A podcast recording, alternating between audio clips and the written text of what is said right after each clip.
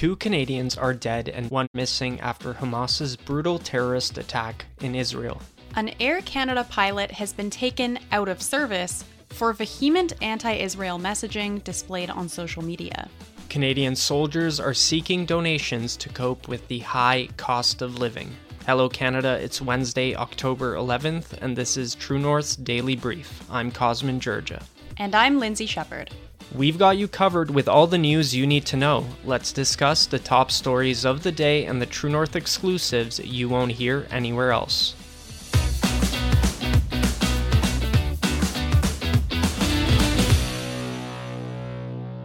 Reports are circulating of 2 Canadians who have been killed during the Hamas attack and 1 believed to be missing, according to Global Affairs Canada. 1 man is from Montreal and the other is from Vancouver. Elaine Haim Luk posted on Facebook that his son, Alexander Luk, was killed in Israel on Saturday while attempting to help those around him at a music festival. More than 260 people were killed at the festival and many more have been taken hostage. During an interview with Radio Canada, Haim and his spouse Raquel Ochnona Luk said that they witnessed Alexander's death in real time as he had video called them from the attack. The death of Ben Mizrahi, a Vancouver man, has also been confirmed following Saturday's Hamas terrorist attack. He too was attending the music festival, according to the National Post. Mizrahi's death was initially reported by his former high school and later confirmed by Vancouver Grenville MP Talib Noor Muhammad via social media on Tuesday. On Sunday, Global Affairs Canada released a statement saying that, quote, Canadian government officials in Israel are in contact with local authorities to confirm and gather additional information. They have also advised Canadians to avoid all travel to Israel and for those already there to exercise a high degree of caution in Israel, the West Bank, and Gaza Strip, due to the unpredictable security situation. There are currently 2,450 Canadians in Israel based on those registered through the Registration of Canadians Abroad system. However, since registration is voluntary, the number can't be exact. An estimated 492 Canadians are living in the West Bank and Gaza Strip. Lindsay, I think for a lot of people who are watching this, they're watching this play out on social media, and there isn't a direct link to some of the conflict and some of the horrible things happening in Israel and the West Bank. When we see 2 Canadians die at the hands of a terrorist organization, it hits home for many people. Absolutely, Cosmin. Our condolences to the families. How should Canada respond to this?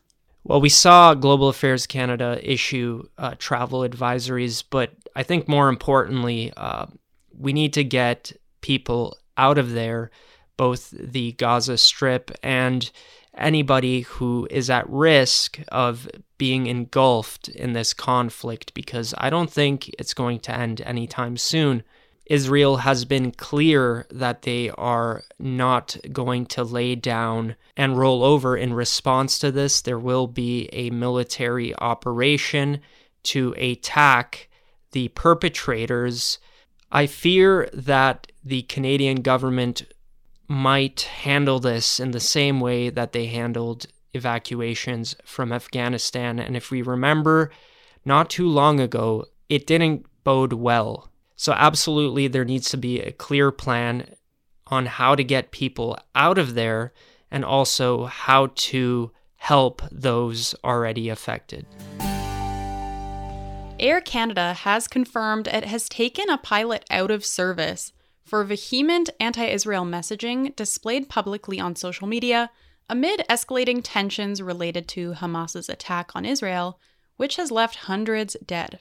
The airline announced on Tuesday that pilot Mustafa Ezo was removed from service October 9th.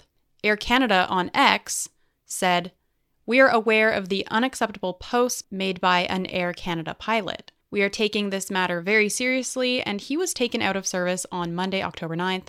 We firmly denounce violence in all forms." Among the posts that got Ezo in trouble were a photograph shared on his Instagram account in which he holds a sign that reads, quote, "Israel, Hitler is proud of you." The sign also called Israel a terrorist state. Ezo also posted on Instagram a poster for the anti-Israel protest in Montreal this weekend with the message, quote, "Fuck you, Israel, burn in hell." The message also featured a caricature of a dog urinating on the Israeli flag. Cosmin, you reached out to Air Canada about this pilot. What did they have to say about this? That's right, I did. But first of all, I just want to say that I was kind of surprised that they took this individual out of service on Monday, October 9th, because I didn't see posts circulating about this pilot's activities at the anti-Israel protests until today. So it seems that Air Canada was on top of this before it was actually circulating out in the mainstream. But I did reach out to Air Canada's media relations to ask them what their stance was on some of the messaging that Ezo put out on his Instagram account, and this is what they had to say. So a spokesperson told me that, quote, "This individual's opinions and publications on social media do not represent Air Canada's views in any way. This person has never been authorized to speak publicly while identifying themselves as an Air Canada employee, and he was taken out of service on Monday. Air Canada firmly denounces violence in all forms and takes this matter very seriously." There's an interesting bit in there that Ezo was representing himself as an Air Canada employee, and if you look at some of the social media posts, he did in fact seem to wear his uniform draped with a Palestinian flag. And then in other situations, while he wasn't in uniform, he was posting from his public account with some of this signage and this inflammatory language. Ezo is not alone in his celebration of this heinous attack on Israel. We saw protests in major cities celebrating Hamas over the weekend. What is happening in Canada? And how did these people get into this country in the first place? Over the weekend, immediately you saw anti-Israel protests in almost every part of the country. We saw huge ones in Toronto. We saw some in Ottawa, the capital. We saw some in Edmonton, Vancouver, Victoria, but also places like London and Windsor. These kinds of protests have flared up before. This isn't the first time we've seen anti-Israel activities in Canada. This has been happening for quite some time, and it's happened on university campuses as well, periodically. As for the question, where are these anti-Israel protesters and demonstrators coming from? Well, that's a complicated question. There are many.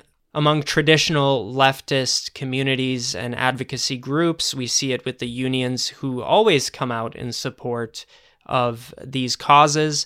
But we also have to recall that Trudeau did bring in Syrian migrants. He brought in migrants from Afghanistan. And if we're serious, we need to admit that there are many people from that part of the world who harbor sentiments and very deep feelings about Israel that resurface from time to time in this wretched animosity and really high tensions that we're seeing play out, I think, to a very much higher degree than ever before because of the seriousness of this conflict.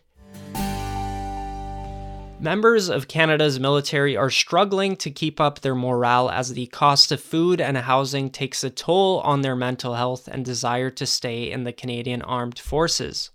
More and more members of the CAF are relying on the help of others to cope with the high cost of living, according to a briefing note sent to the Defense Chief of Staff General Wayne Eyre by the military's chaplains.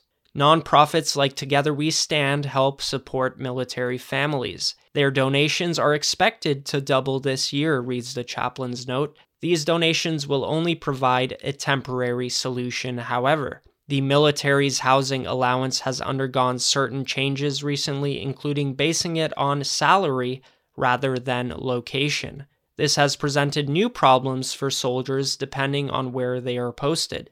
This change has led to some wanting to be released from the military so they can avoid being posted in unaffordable locations. An estimated 28,000 soldiers will have access to the new program but as many as 7,700 members could become ineligible, with thousands of others facing a reduction in their monthly payments. Military officials say that the new program will save the CAF $30 million annually. In addition to a descending morale, staff shortages at bases have led to ever-present workplace conflicts and a tense environment, especially surrounding the differing rules about working from home for military and civilian staff. I've always really had a soft spot for veterans and service members because it seems to me time and time again that out of all of our public servants, it is those who put up the greatest risk, that is their lives, on the line, get the worst deal. So it really baffles me because I find myself asking, how did we get here? How did Canada's military end up in such a sad state of affairs? Well, Cosmin, I think the morale in the military is low because the morale in Canada is also low. Diversity, equity, and inclusion ideology, it ruins everything that it infiltrates, and it has infiltrated the military. Frankly, when it comes to something like the forces, you know, the concern shouldn't be that the members are too white, male, heterosexual. You're going to need to rely on those guys. It was also recently announced that $1 billion of funding was going to be cut from the Canadian Forces budget. And then here we see that soldiers are facing the same housing affordability problems that everyday Canadians are. And when they are relocated to different bases, they have to bear the brunt of what it costs to rent or even buy in that community. And, you know, in BC, Ontario, you know, just to name two of them, housing is very, very unaffordable. You're right, and this is our first line of defense. If anything were to happen in Canada, and not just like, you know, conflict-wise, people seem to forget that the armed forces serve other purposes. They do search and rescues. When there are natural disasters, these are the people who pile the sandbags and try to prevent people's homes from being flooded or affected by environmental forces. So like you said, you know, the government has announced a $1 billion cut over a period of several years to our military. We are already, like, struggling to update our equipment. We have ships that are rusting away in harbor. All of our Air Force is pretty much outdated. We don't have enough pilots. We don't have enough sailors. Nobody is joining the military at a rate where it is sustainable. And it is really concerning because for us to meet the future the world seems to be heading towards, we need to have a strong, reinforced line of defense. That's it for today, folks. Don't forget to check in at www.tnc.news throughout the day for all the news you need to know. Plus, The Andrew Lawton Show will be live today at 1 p.m. Eastern Time. Thanks for tuning in. Don't forget to share our work with your friends and neighbors. And if you're able, please consider supporting independent media at donate.tnc.news.